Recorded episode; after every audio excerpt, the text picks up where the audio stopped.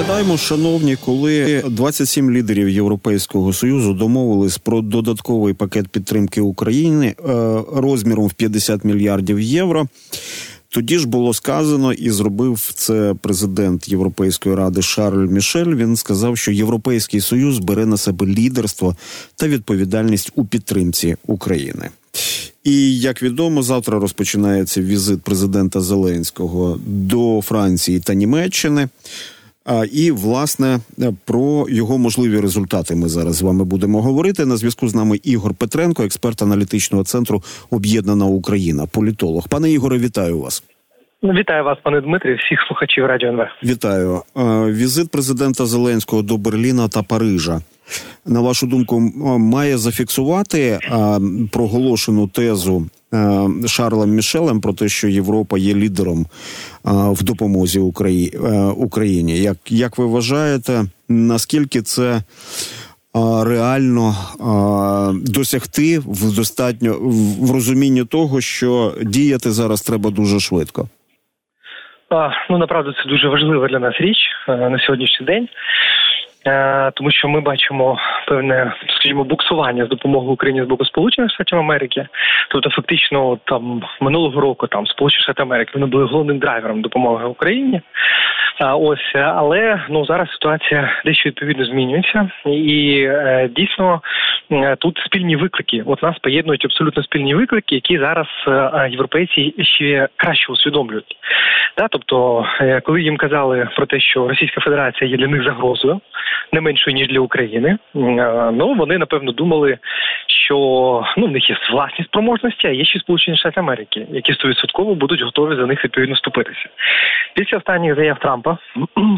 Вочевидь, і до цього вже це почалося формуватися розуміння, що як то каже, справа потопельника це справа рук самого потопельника, і тут доведеться дуже сильно відповідно вкладатися і нарощувати виробництво відповідного зброєння і себе забезпечувати, тому що е, є певні питання. Ну ми зараз ну не беремо, чи дійсно так себе будуть поводити Сполучені Штати Америки чи ні, а чи буде так діяти, і як каже зараз Трамп, як кандидат в президенти, коли він е, потенційно може зайти відповідно на посаду, але точно є дуже тривожні такі дзвіночки.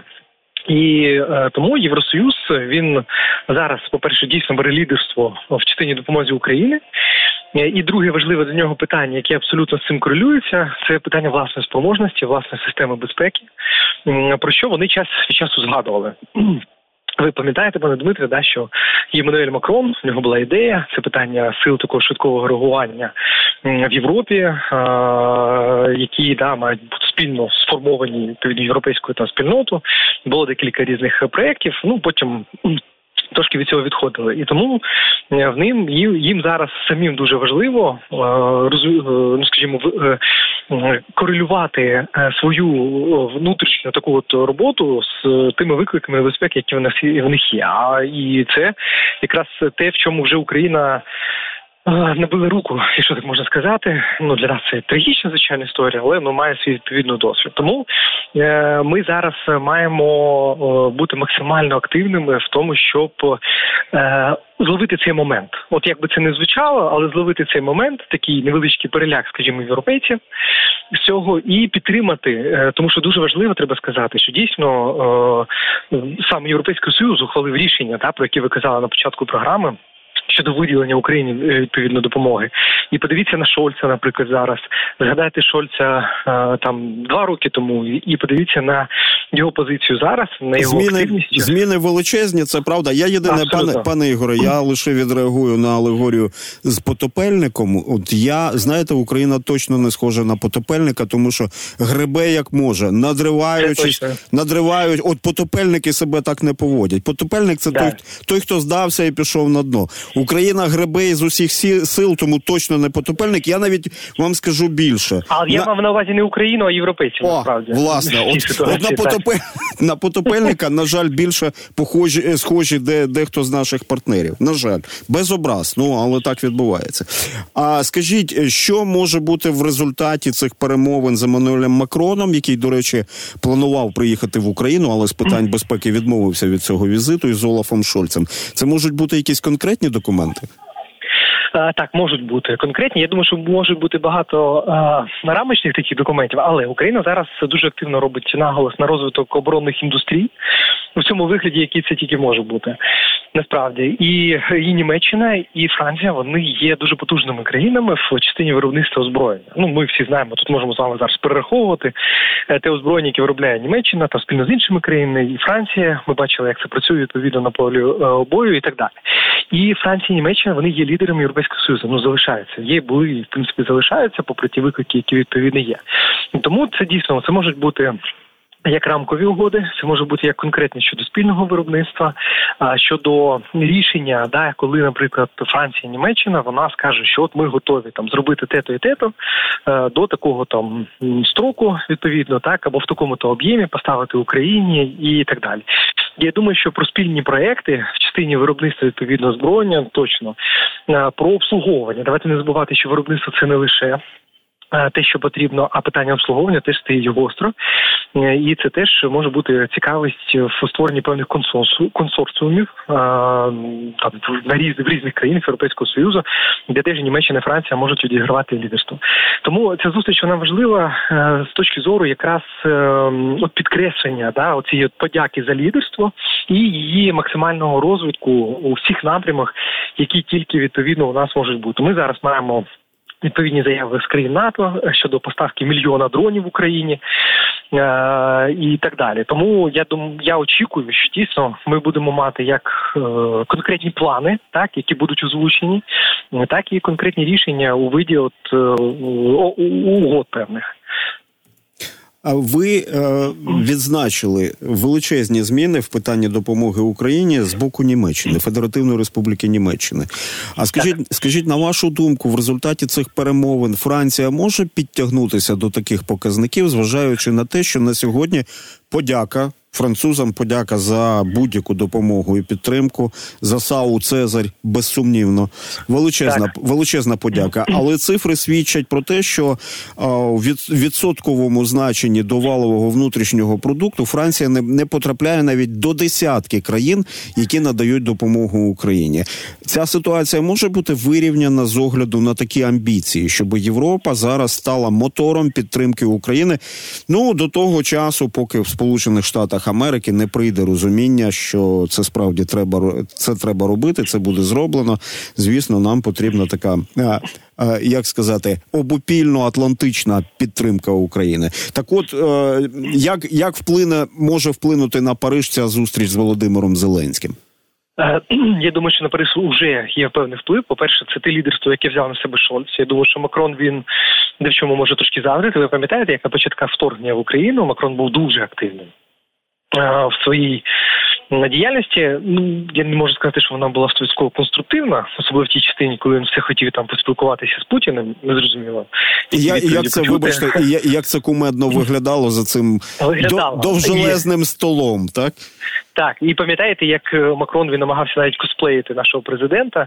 Він навіть приходив на наради, вдягався схожим чином. Так, хоча ну Франція то не знаходиться в стані відповідно війни. Він активно якось намагався, але от не знайшов він відповідно собі місця і не вистачило йому ну можливо якоїсь певної сміливості. А можливо, він побачив, що там штати більш зараз активні. Ну і вирішив не напрягатися лише раз. Але зараз Шольц ну він зробив е, реально ну просто це перевтілення дуже таке серйозно потужне. А ми знаємо, що Франція і Німеччина вони все одно між собою конкурують. Ну вони багато чому союзники, але точно конкурують за вплив в Європейському Союзі. І зараз багато країн, е, особливо це стосується східної Європи. Які дивляться, е, ну я зважаючи на вчорашнє свято, да, закоханими очима саме на Німеччину і на Шольца, тому що вони бачать лідерство, якого їм не вистачало від Європейського союзу в частині це допомоги Україні, але він піднімає гострі питання, які для них саме важливі питання безпеки, захисту, нарощування виробництва і так далі. І треба розуміти, що е, ці процеси.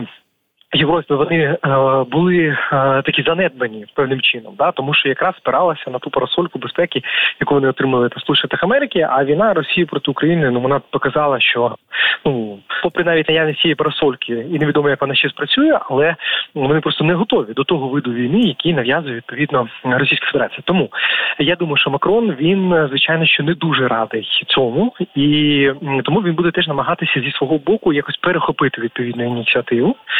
Е, і мені здається, що в нього теж будуть відповідні Е, пропозиції. Плюс давайте ще не забувати, що ми говоримо про е, перебудову навіть до певної частини і економічної складової європейського союзу на більшу орієнтацію на безпекову складову. І це непогано для Франції, тому що як ми з вами вже попередньо казали, французи мають дуже хорошу базу, яку вони можуть для цього запропонувати. І ну можете отримати від цього бенефіт. Тому я думаю, що він зацікавлений з декількох моментів. По перше, з точки зору особистісного вкладу, е, ну він ж зараз з нього остання каденція, і напевно він би хотів можливо якось мати якусь перспективу в частині європейських структур, так ну тобто він же ж молода, в принципі, людина, так для того, щоб повністю завершувати свою е, кар'єру. У нього є така амбіція. І друге, це утилітарні абсолютно речі, прагматичні, про які він відповідно думає, які вони будуть пропонувати. Ну обговорені, зокрема, будуть і на цій зустрічі, так і і далі будуть вони його про, про, пропонувати, поштовхувати серед інших членів Європейського союзу, скільки ну тобто. Є дуже погані для них сигнали, на які вони мають від, відреагувати абсолютно. Тому оце відчуття справжності того, що відбувається, і того, які можуть бути наслідки, от воно зараз для них е, дуже сильно відкривається. Молода людина, яка до того ж реагує на такі е, модні тренди та тенденції. Взагалі, це це дуже цікаво, коли українці поширюють певні модні тенденції на Францію. Та це це, це цікаве явище. Пане Ігоре, у вас є ще кілька хвилин з нами поспілкуватися? Так, так, так, а прошу, чудово, прошу. чудово. Слухайте, дуже важливе питання. Це те, що Угорщина знову коника викинула, заблокувала, заблокували пакет санкцій. Черговий 13-й, якщо я не помиляюсь. Так, так. Пакет санкцій проти Росії.